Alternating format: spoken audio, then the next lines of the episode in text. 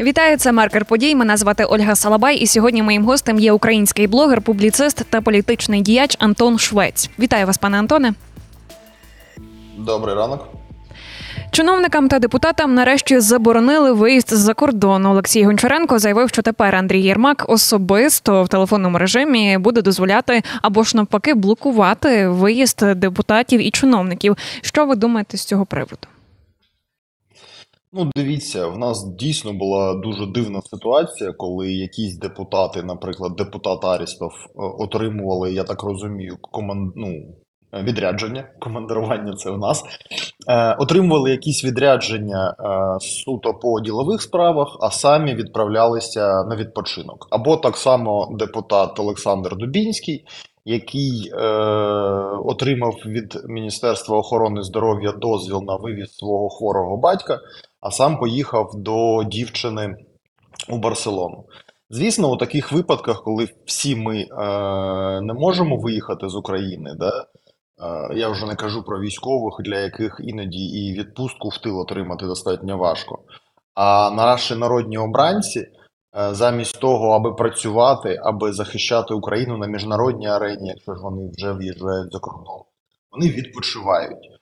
А, ну, це не дуже продуктивно і не дуже е, ну, насправді чесно. Тому я можу зрозуміти, чому е, Офіс президента йде на такі кроки. Як потрібно законодавчо допрацювати цю заборону, щоб вона була дієвою? Бо ми розуміємо, що будуть і далі обходити, їхати на так зване лікування і так далі. Дуже складно сказати насправді. Е, Законодавчої заборони може і не бути, бо по суті ми стикнулися з тим, що депутати е, використовують законодавчо дозволені варіанти, але замість того, аби е, бути у відрядженні або там супроводжувати хворого батька, відправляються відпочивати. Тут законодавчо додати нічого неможливо. Ми можемо, можливо, б додали би якусь систему, яка дозволяла е, депутата, ну, дозволяла би е, Верховній Раді е, ставитися до цього питання як до питання етики, можливо, позбавляти мандату або е, позбавляти якоїсь можливості ем, депутатів е, брати участь у засіданнях та розгляді законів у комітетах. Можливо, це б допомогло. Але треба розуміти, що це інструмент, і цей інструмент завжди може бути використаний знову ж таки не за, е, ну, не за тою ідеєю, за якою він задумувався. Ви вже згадували про Дубінську, і от я бачила ваш пост, де ви написали, що Міністерство охорони здоров'я допомагає депутату Дубінському виїхати за кордон. Поясніть, поясніть, будь ласка, як саме допомагає? Е, Він відправив листа е, до Міністерства охорони здоров'я е, про те, що його батько онкохворий, йому терміново потрібна допомога в Європі, і через те отримав дозвіл на виїзд і супроводження батька. Те, що мати Дубінського живе в Європі і могла би прийняти батька, ну не цікаво. Да? Те, що по факту Дубінський, якщо і займався батьком, то не весь час, е, а інший час займався власними справами, то, ну, то вже інші речі. Тобто, в такому випадку насправді ну, особливих претензій до Міністерства охорони здоров'я бути не може. Крім того випадку, якщо навіть справка була підроблена. Можливість для цього є. Олександр Дубінський останнім часом призначає своїх знайомих на різні місця в київських обласних лікарнях. Зокрема, на лікарню, яка опікується онкохворими.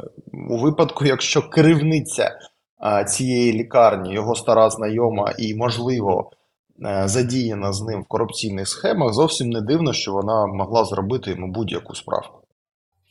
Як ви гадаєте, чому він ще досі з мандатом? Чому нічого з ним не роблять? Адже є вже докази, що він поїхав от до дівчини, як ви кажете. Ну, по- по-перше, законодавчого як такого механізму в такому випадку складно уявити собі. По-друге, він мажоритарник, на відміну від Арістова, який, до речі, сам написав про складення мандату, але навіть якщо б він це не зробив, фракція там мала якісь механізми, да? і Верховна Рада мала якісь механізми. У випадку з, випадку з Дубінським він мажоритарник, зробити з ним нічого не можна, ну, з точки зору Верховної Ради. А, Свою справу повинні зробити в такому випадку е, не законодавці, а правоохоронці. Бо Дубінський вже е, три роки є підозрюваним у справі за державну зраду. Бо разом з Андрієм Деркачем, е, агентом е, російської, російської розвідки, він е, втручувався у е, американські вибори, про що є відповідний, відповідна доповідь е, спеціального прокурора е, в США, і через це на Деркача, Дубінського і багатьох, багато кого ще введені санкції. В той же самий час е, СБУ в Україні вже після початку війни додатково вираховувала е, мережу агентів Деркача. Тобто, у нас є дивна ситуація, да, коли люди діяли разом, е, організовували російську спецоперацію проти е, США, нашого союзника, разом. Зараз одна з цих людей в Росії офіційно звинувачується, в тому числі Україною, в тому, що вона російський агент і займалася е, російськими спецопераціями в Україні. Інша людина в нас досі народний депутат, може виїжджати за кордон, може повертатися, і чомусь правоохоронці на це не звертають увагу. Також вчора на засіданні Верховної Ради депутати проголосували і за відставку міністра культури Ткаченка. От що ви думаєте з цього приводу, і хто, на вашу думку, може зайняти цю посаду? О, ну це достатньо складна для мене е, тема, бо під час війни я не дуже цікавлюся культурою. Загалом я не вважаю е, міністра Ткаченка взагалі людиною, яка дотична до того, що можна назвати культурою, тим більше українською культурою.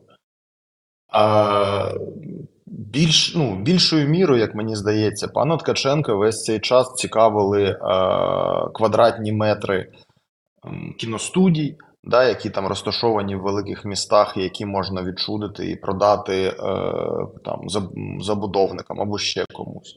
Це, ну, на мою точку зору, те, що насправді його цікавило. Це людина з комерції, до культури вона має відношення. Ну, ми ж всі знаємо про е, медійну там політику один плюс один. Про, як вони там кажуть, Валентину Іванівну, на якої, на, на якій вони, вони тестують все, що знімають. Якщо подобається ну, цій уявній жінці, то буде подобатися і українцям. Насправді все навпаки, да? вони не підлаштовуються під українців. Вони е, змушують українців дивитися е, власну продукцію невисокої якості.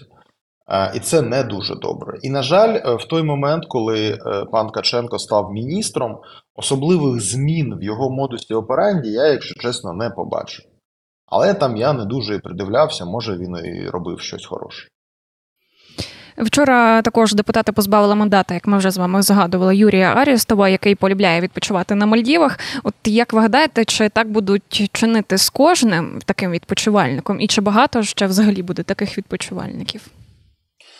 Ну, е, я думаю, кстати, насправді буде багато, бо проблема є в тому, що е, депутати постійно виїжджають е, у відрядження за кордон. Це нормально. Знаю багато депутатів, які займаються вирішенням гуманітарних питань з власними колегами з Європи та Сполучених Штатів. А я знаю тих, хто займається волонтеркою, не в тому сенсі, що депутат там три мавіка привіз, да, а в тому сенсі, що вони домовляються з е, своїми е, закордонними впливовими колегами там про доставку, наприклад, там, скажімо так, зброї і всякого такого іншого. Багато депутатів займаються тим, що виконують представницьку функцію на міжнародній арені. Вони там а, беруть участь у заходах для популяризації нашої війни, да, там збирають гроші, всяке таке інше.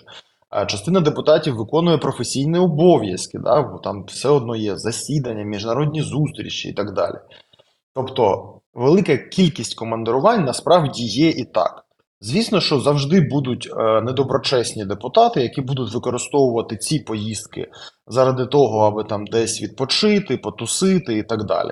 Але насправді світ став прозорий. Е, насправді, навіть випадок Арістова, коли е, журналісти просто знали номер готелю і зателефонували готелі і отримали підтвердження, каже нам про те, що якщо недоброчесні депутати будуть бажати десь там відпочити, скоріш за все, їх помітять.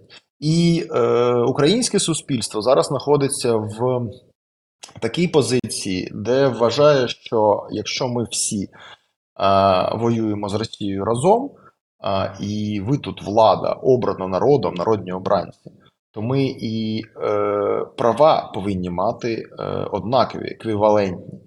Так повинно бути. Я думаю, що Офіс президента і президент особисто ну, звертають увагу на ці настрої українців. Не звертати складно, бо війна продовжується і буде продовжуватися ще якийсь час.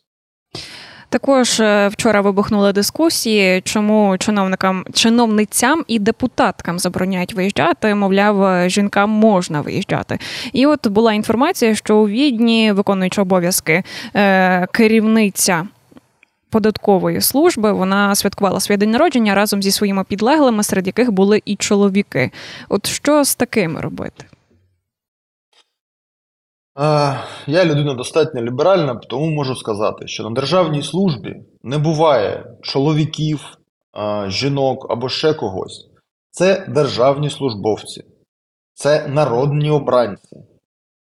Ми обрали їх заради того, аби вони представляли нас. Звісно, вони можуть сказати, що ми там всі люди, що ми також повинні відпочивати. Все це дуже добре, але не під час війни. Достатньо справ.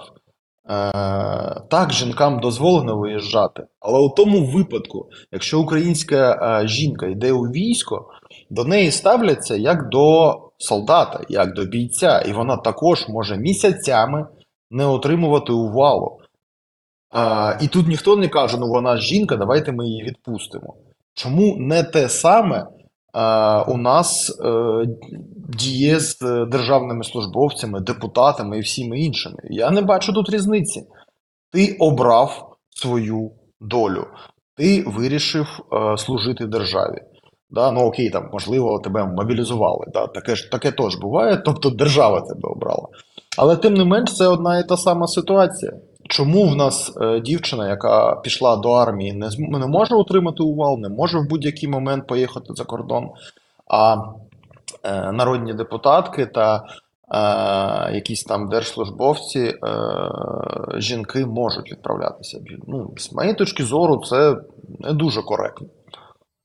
Пане Антоне, дякую вам за розмову. А я нагадаю, сьогодні гостем маркера подій був український блогер, публіцист та політичний діяч Антон Швець. Мене звати Ольга Салабай. До зустрічі.